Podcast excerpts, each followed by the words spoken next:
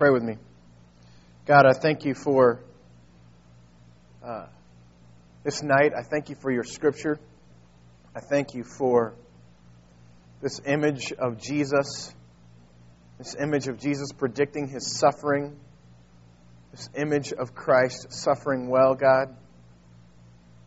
I pray that you would guide us tonight as we dig into to these pictures of your Son, Jesus Christ, into this scripture, God. God, guide our hearts and our minds, God. I pray that you would uh, allow us to land upon your truth, Father. Uh, I pray against the enemy and confusion and distraction tonight, God, that we would uh, come to the truth of your word uh, purely tonight, Father. Thank you for Jesus. It's in his name I pray. Amen. As Chad read, we are in uh, Mark chapter 8, starting in verse 27. Uh, we are images of Jesus, part 20, um, talking about focus tonight. Um, before, uh, before we get there, one thing I, I want to begin to, to do from time to time is, uh, is this, the series is the images of Jesus. And, and at this point, what's going to happen from, from now until uh, the rest of the, of the book. Christ has been about teaching, he's been about doing miracles, he's been about uh, gaining popularity, gaining fame, gaining respect and notoriety, and, and showing his authority. Uh, overall, for the first eight chapters of the book, you can define it as Jesus uh, flexing his muscles, showing his power, showing his authority. And here is the turning point of, of the message, of, of the book of, of Mark. He begins now to, to not worry so much about authority and instead proclaiming his messiahship. So we'll talk a lot about that tonight. And, and as he does, he talks a lot about suffering. And so we're going to see an image of suffering Jesus tonight, and an image of, of Jesus predicting his suffering and going into it intentionally. Uh, but before we do that, I want to throw up an image. I saw this, this uh, sculpture at the Art Museum uh, a month or so ago. Um, let me read you what the uh, what goes along. If you were to go to the art museum and, and see this sculpture, you would see this. Um, this is the Apostle John. The downward curve of John's mouth and the echoing arc of his eyes and brow let us know that the saint is in distress. Artists typically portrayed John as the youngest and most emotive of Christ's followers. The sculpture was originally a standing figure at the base of the cross. It expresses John's grief stricken response to Jesus' torture and his death.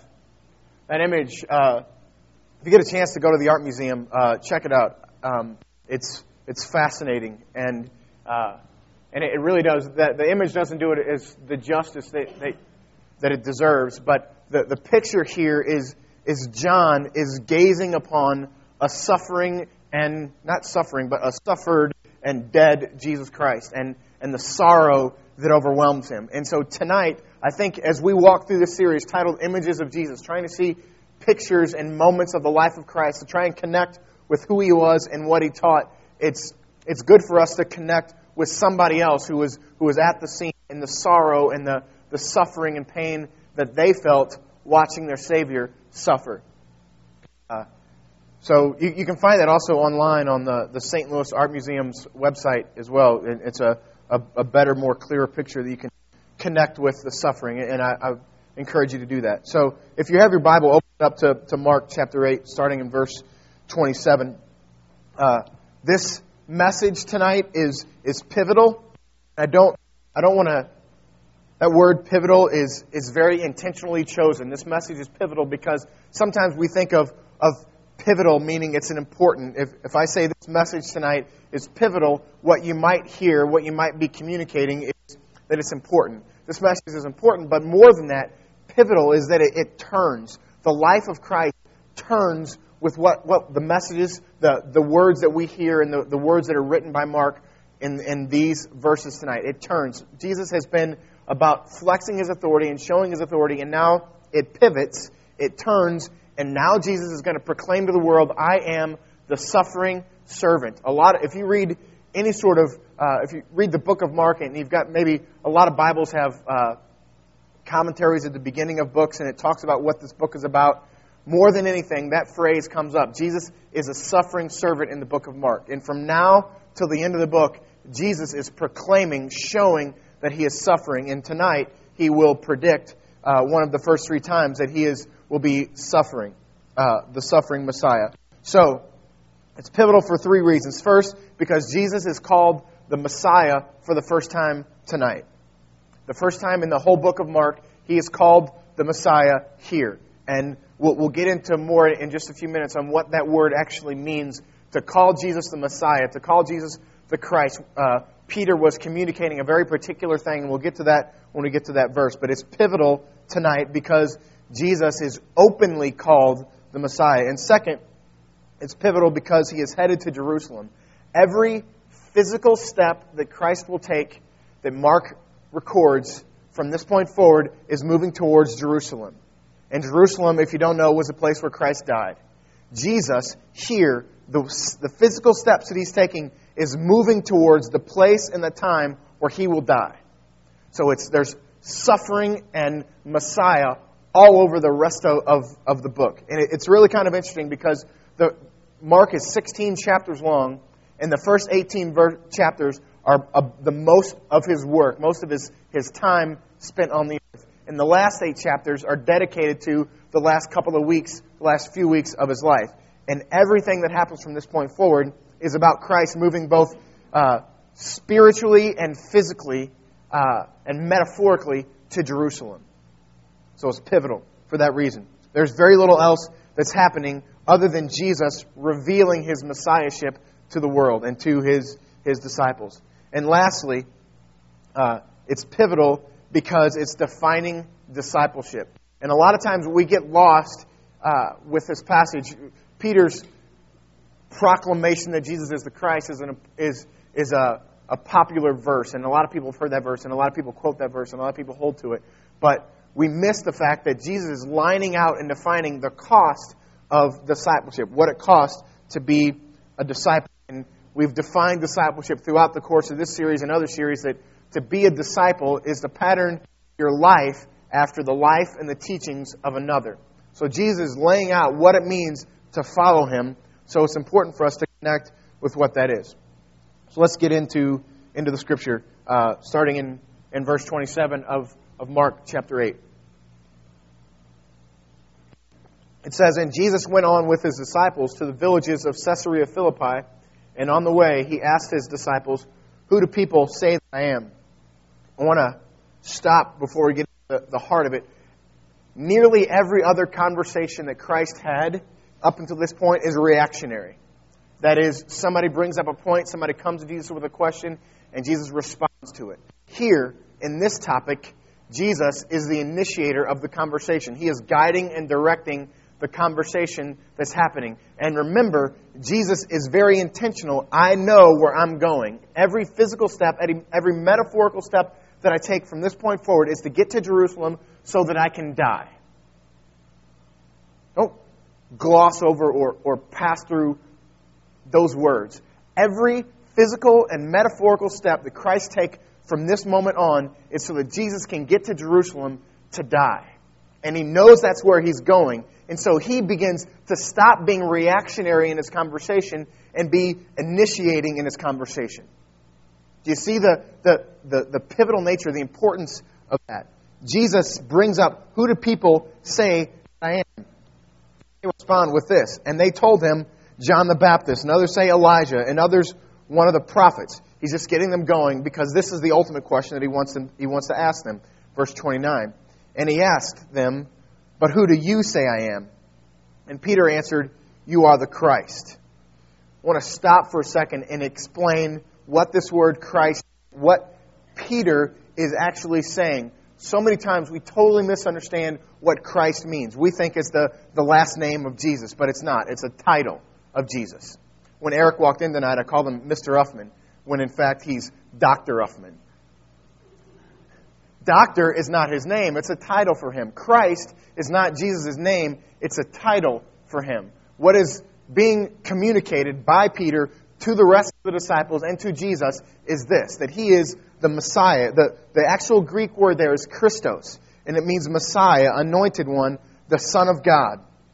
It's used 530 times in the New Testament. That's a lot. A lot of times this word is used, and it's all about showing the communicating this word that Jesus is the Messiah, the anointed one, the one that all of the Old Testament has been pointing to is Jesus. And it's really important for us to understand that these people that are gathered around Jesus, the disciples, they're all Jews, and they're all have, have been taught this from birth that God is going to send somebody like Moses. God is going to send somebody like Noah. God is going to send somebody like David, only he's going to be better than all those people because he's going to totally and completely free us from our bonds. This is what they've been taught from birth. And now, Peter says, that one we've been, talk, we've been taught about that is going to save us from all this stuff, you're him. I believe you to be him. And that's what he, when he says Christ, I believe you to be the one who's going to free us from everything. I don't know who first said this, but uh, a pastor, a preacher, quoted this. He is the one that will bring freedom. He, meaning Jesus, is the true and better David, who will free his people and set up a strong and undefeatable kingdom once and for all. Jesus is the true and better Moses, who will intercede for the people of God and speak his words and lead them away from oppression and into the promised land forever. Jesus is the true and better Noah, who will save his people from the coming calamity and restore them for good. He is the true Messiah sent from God. And Peter gets it just right. He communicates to all the disciples and to Jesus himself, I believe you to be the one who is like the prophets of old, but is sent from God, the one, the only Messiah sent here to free us from our bondage. Verse 30. He strictly charged them to tell no one about them. And then verse 31. This is where Jesus first predicts his suffering. In verse 31, he says, And he began to teach them that the Son of Man must suffer many things and be rejected by the elders and the chief priests and the scribes and be killed and after three days rise again. What's interesting is the, the group, the governing body that ultimately sentences Jesus to death is the Sanhedrin. The Sanhedrin is made up of three groups. Anybody want to take a look at Mark 8:31 and guess what three groups are involved in the Sanhedrin? Elders, chief priests, and scribes. Those are the three groups of people that make the Sanhedrin. Jesus is predicting his death at the hands of the Sanhedrin. And we're, this is verse 31 starts a new sort of chunk of scriptures from Mark 8:31 through Mark 10:45. There are three proclamations by Jesus of his suffering and ultimate death, and three times the disciples don't get the severity of it. They're confused by it, and three times Christ rebukes them for it. The other two times, I'll, I'll share them with you. Mark 9:31. Jesus says, "For his, he was teaching his disciples, saying to them, The Son of Man is going to be delivered into the hands of men, and they will kill him. And when he is killed, after three days, he will rise." Then Mark 10:33 says, "See, we are going up to Jerusalem, and the Son of Man will be delivered to the chief priests and the scribes, and they will condemn him to death and deliver him over to the Gentiles." The next two chapters of the book of Mark are mainly about these three proclamations. Jesus saying, "I'm going to go and I'm going to suffer and I'm going to die," and the religious leaders are the ones that are going to do it. And every time the disciples get confused and get it wrong. In fact, uh, after one of these times is when James and John, they ask him, Jesus says, I'm going to suffer and I'm going to die and I'm going to resurrect. And James and, John's, James and John's response is, Hey, Jesus, which one of us is cooler? Absurd. But our lives are, are filled with that. We come into encounter with Christ and then we, we confuse ourselves with, with totally irrelevant conversation. And that's exactly what happens here. But Mark 8:31 we walk into the wing of this museum that, that begins for Jesus to, to show his intended and necessary suffering. I'm going to talk a lot for, the, for the, the rest of our time tonight about this word suffering. And Jesus is intentional and completely understands that his suffering that he's predicted in Mark 8:31 is both intentional and completely and totally necessary. And the primary purpose of the next two chapters is to explain what it means for Jesus to be the Messiah, what it means for him to be the suffering servant, and what is required to be identified with him. That is what is required to be a disciple of Jesus.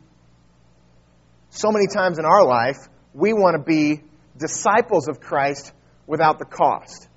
Um, I want to show you quite possibly the, the greatest image I've ever come across in my, all my years of, of uh, internet searching. Kyle, hit it. Is that beautiful? Dude, I was watching a golf tournament today. Tom Watson's very sad that he didn't come back and win. Uh, I looked an awful lot like this dude. I hope not too much like this guy. So much of our lives, we uh, go go to the next one, Kyle. We think of ourselves as this guy, right? We're especially in terms of, of our spirituality. We want to we want to study Scripture and we want to pray and we want to go to church. We want to connect with community. We want to do all these things. We think that that we look like this guy.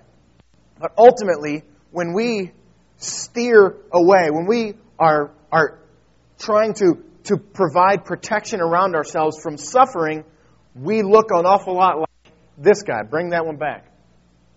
This is, when we try to avoid suffering in our lives, we are this guy. God is, is very intentional about putting suffering in your life because suffering causes us it, it shakes us to the core of who we are and, and makes us realize and understand and it, it shows us, it predicts what we're leaning on. If you suffer well now, it will magnify your joy later. Said by uh, a pastor of the journey, a guy named Darrin Patrick, said, If you Suffer well now, it will magnify your joy later. When we steer clear of suffering intentionally and don't seize all that it is for what God is trying to teach us, trying to shake us from our foundation, trying to shake us from relying upon anything other than God, we look like that guy. How we if look at our spiritual life, we would never want to look like this guy, some fat, lazy guy with a remote, completely disengaged from life. when we steer away from suffering, we miss out on all that God is trying to show us and shape us. And suffering shakes us free. It shakes us from what we lean upon. If, it, it teaches us that we lean upon maybe our families, maybe we lean upon our money, maybe we even lean upon our churches, maybe we lean upon our, our husbands or our wives. It, suffering shakes us because all of those things, everything on this earth, they're gifts from God, but they are not God. They are created. And anytime we lean upon something that's not God, God can and does and will bring suffering into your life to shake you from that, to teach you that He is the only rock that cannot change. It's not anything else. Everything else in your life can be taken from you. God can never be taken from you. And suffering shows us that, boils everything down to that. You can't lean upon yourself, lean and trust upon God and God alone.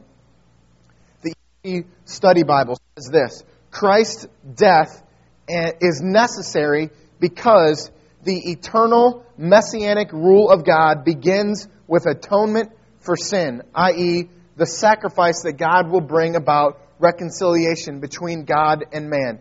Christ's death is both intentional. I walk into suffering intentionally, Christ says. I'm walking into it intentionally and it's also necessary. And as we relate ourselves, we identify ourselves as disciples of Christ, we both necessarily and intentionally walk into suffering. And if we're not, we're not getting it right. Mark 8:32. And he said this plainly. That is verse 31 about I'm going to suffer and I'm going to die and I'm going to raise again. Those things he said plainly much, as, as we've talked about, as Dave and I have, have preached the, these first eight chapters of Mark, we have talked about how Jesus a lot of times speaks in metaphor, or Jesus speaks in code, or, or he, he speaks weirdly or oddly or not directly to large groups of people. And then he gets his disciples together and teaches them plainly. Here, in this passage, he doesn't use metaphor, he doesn't use weirdness, he doesn't use veiled words or veiled thoughts. Instead, he tells them plainly. It's vitally important to see that Jesus is speaking plainly because it's this is a pivotal moment for Christ. I've shown you my power, and now I'm going to show you that the powerful, authoritative man that I am, I'm going to go and intentionally and necessarily suffer. The second thing that this is important is Peter and his rebuke. Peter is the one who has just been publicly commended by Christ, but here in, in verse 32, Peter goes alongside Christ, and, and Peter takes him aside and begins to rebuke him. Just nonsense written all over that.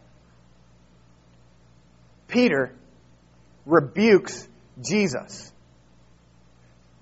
Moments before he rebukes Jesus, he says, You are the Christ.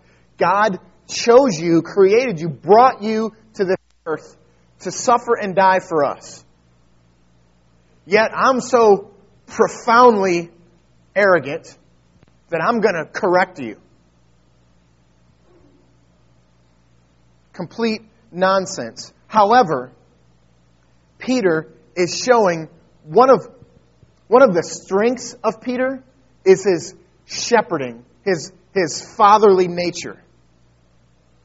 Peter will he will be the one jesus will say i'm going to build my church upon you. You're going to be the one who's going to build and push and, and be the one i leave the keys to the kingdom with.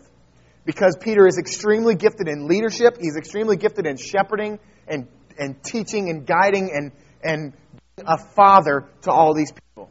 And it's, and it's that strength of peter that becomes his weakness here. Because he goes to jesus and says you know what jesus you're jesus you're Christ. You don't have to suffer. And Jesus' response is a rebuke back of him. But ultimately, we want God to act just like Peter is acting. We want God to be our protector from suffering. Do you see that? We want Jesus to be our protector from suffering.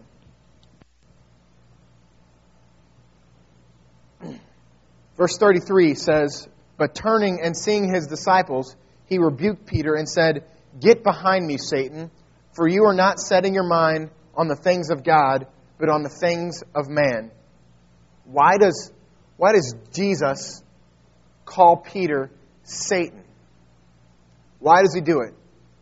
He does it because the words of, of Peter are just like the words of Satan in Matthew chapter 4. Matthew chapter 4. The verses are going to be on the screen, but I want to set this up. This is before Christ has gone on his public ministry.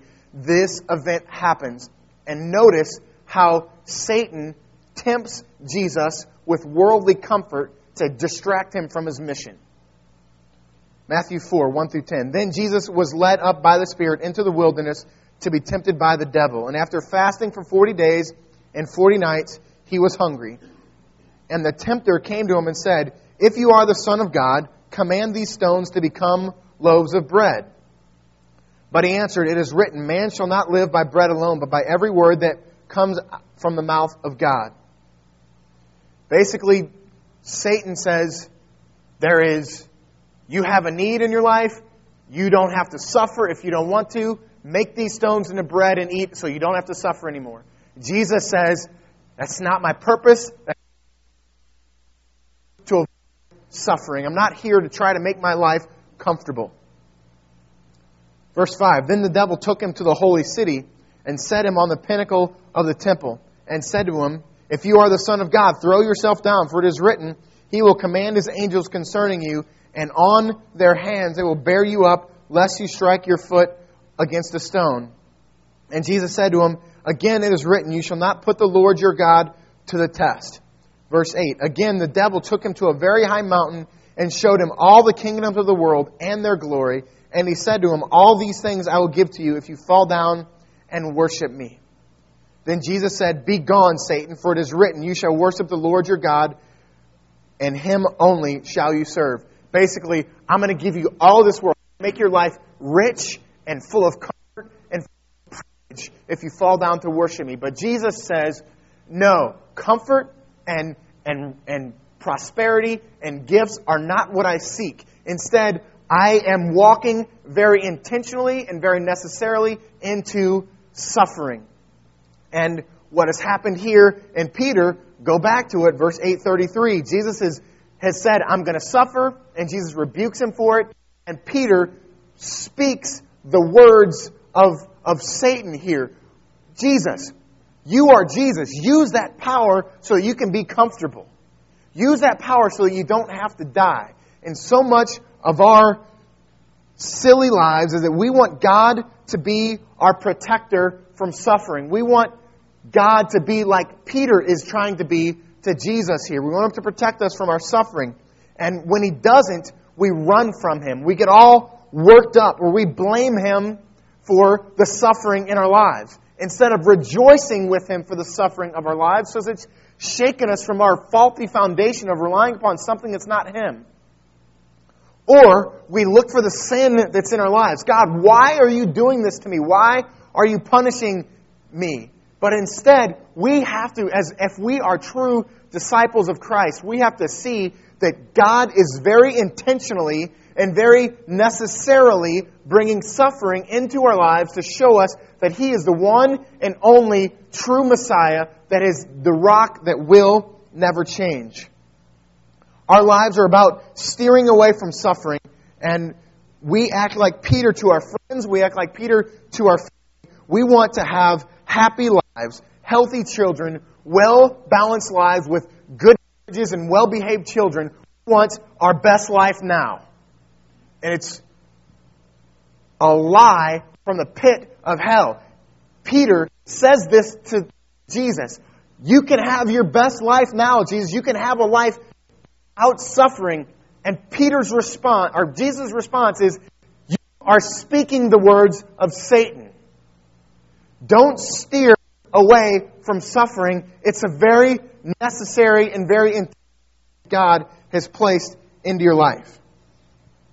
Jesus continues with this backward thinking here. Verse 34 And calling the crowd to him with his disciples, he said to them, it's interesting here. Jesus has been speaking specifically to the 12 disciples in this case. Now, everything that he's going to speak after verse 34 is to the crowds. He's speaking to the 12, and now he says, Okay, everybody gather in. I want you to hear the rest of what I'm getting ready to teach. He said, If anyone would come after me, let him deny himself and take up his cross and follow me. It's interesting because we read this from the perspective of 2009, knowing that Jesus Christ died on the cross. The disciples and the people that he's speaking to in this moment don't know that Jesus is going to die on a cross. Yet Jesus says to them, If anybody is going to follow me, and this is the cost of discipleship, if anybody is going to follow me daily, he must pick up his cross, follow me. It's important to note, parenthetically here, that this language is not a traditional Jewish metaphor. Jesus is not using metaphor here, he's speaking literally. He's evoking an image of the minds of his hearers, a literal image that they, a man walking with grief, walking towards his death. Understand, too, we've talked a lot that this is written to Jewish or Roman Christians in, uh, in the area of Rome who could very, very likely get burned at the stake and die a very gruesome, brutal death. So when, when these people read these words, the Roman Christians who could be persecuted by Nero and die, when they read these words that you are to, to daily pick up your cross, it's, it's a very real and very present danger in the lives of these people to, to connect this suffering. In our Western worldview, it's really hard for us to, to come and understand the depth of what's hearing here. Don't let these words skip past your mind. Self denial goes against our nature, self denial goes against our culture, but here it's the instruction of Jesus Christ. I'm not done yet, but I want us to pray because this is massively important in our Western worldview to connect with the heart of what Christ is teaching. So, pray with me. God, I beg of you now in this moment to, to connect our hearts, uncloud our minds, take away our Western worldview of suffering, take away our Western worldview of this desperate need to be comfortable, this desperate need to have. And Lord, may we be so completely focused on you that the things of this world would, would pass, God. We'd be consumed by relationship with you, not consumed with the, the patterns and the culture of this, this age, God. Burn these thoughts into our brain. Allow us to, to meditate on these words, to pray through these words. God, give us the ability to understand your words. Allow us to fully swallow them and, and know that it's hard for us to truly deny ourselves, God. But without supernatural activity, God, we can't. Give that to us, God. Miraculously give us this ability to comprehend and then act upon self denial. Help us to know that suffering is part of this life. We are in this life not for self preservation. God, I thank you for Jesus and his perfect picture of this suffering. It's in his name. Amen. German theologian Heinrich Schlier says this about self denial. This involves a radical denunciation of all self idolatry and every attempt to establish one's own life in accordance with the dictates of the self. So much of our lives are about self. The teaching of Christ here, at the cost of discipleship. As he is walking towards his suffering, he lays out this is what it costs you to follow me. It's not a ticket to heaven, it's a ticket to a life filled with suffering and agony that's intentional. This involves radical denunciation of all self idolatry and every attempt to establish one's own life in accordance with the dictates of self. Let that marinate in your brain. Meditate on that. Even as, as you leave here and meditate on it this week, that, that what Christ is telling us to do, what He's laying out as the cost of discipleship, is disavowing everything that is about pleasing self. an unwillingness and desire to deny self, an unwillingness to deny self and our own desires to preserve ourselves and steer away from suffering is making ourselves an idol. We are the ultimate, and our personal gratification is our Savior. When we don't deny self, our personal gratification and our personal wealth and our personal lifestyle is our Savior. And the result is what follows. For whoever would save his life will lose it. When your own personal gratification is your Savior, for whatever would save his life will lose it. But whoever loses his life for my sake and the gospel's will save it. For what does it profit a man to gain the whole world and forfeit his soul?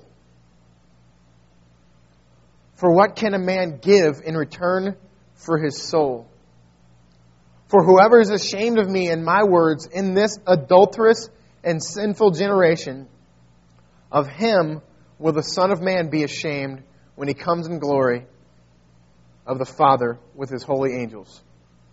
three different statements of self denial that Christ makes. The, the point of, of the, all this passage is Peter saying, You are the Christ, you are the chosen one. Then Jesus saying, I am going to suffer and I'm going to die. And then laying out for us, for the Roman Christians in, in, in Rome in the day, and his disciples, these three things. This is what it will cost to follow me. Three things deny yourself and take up your cross. Second, lose your life so that I can give it back to you. And third is what will it profit you to gain the whole world yet forfeit your soul?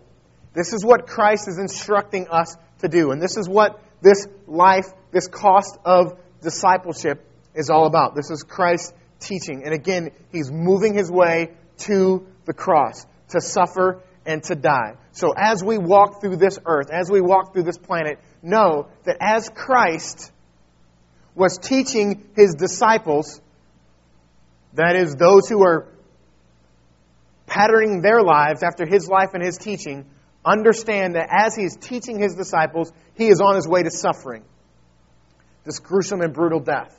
So as we connect with our own suffering, know that Christ has taught us about suffering as he was going to suffer. Connect with the beauty of his suffering and allow your suffering to pale. Let's pray. God, I thank you from the depth of my heart that you have been familiar with suffering, God.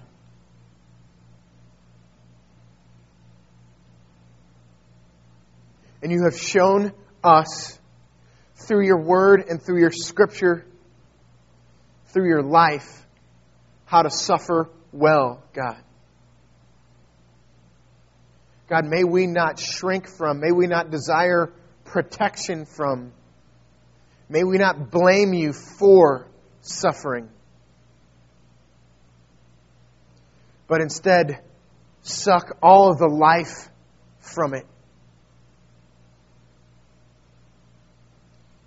God, thank you for the suffering that you've given to us, God. I'm reminded again of, of your psalm, God. Psalm 51 8. Let the bones that you have broken rejoice. God, they show us the beauty of who you are. They shake us from our self idolatry, they shake us from our world idolatries, and show us that the only lasting, the only real, the only pure, the only true Savior is you. God, I thank you for the picture of Christ and his suffering well. Be with us as people. Teach us, give us the ability to suffer well, God.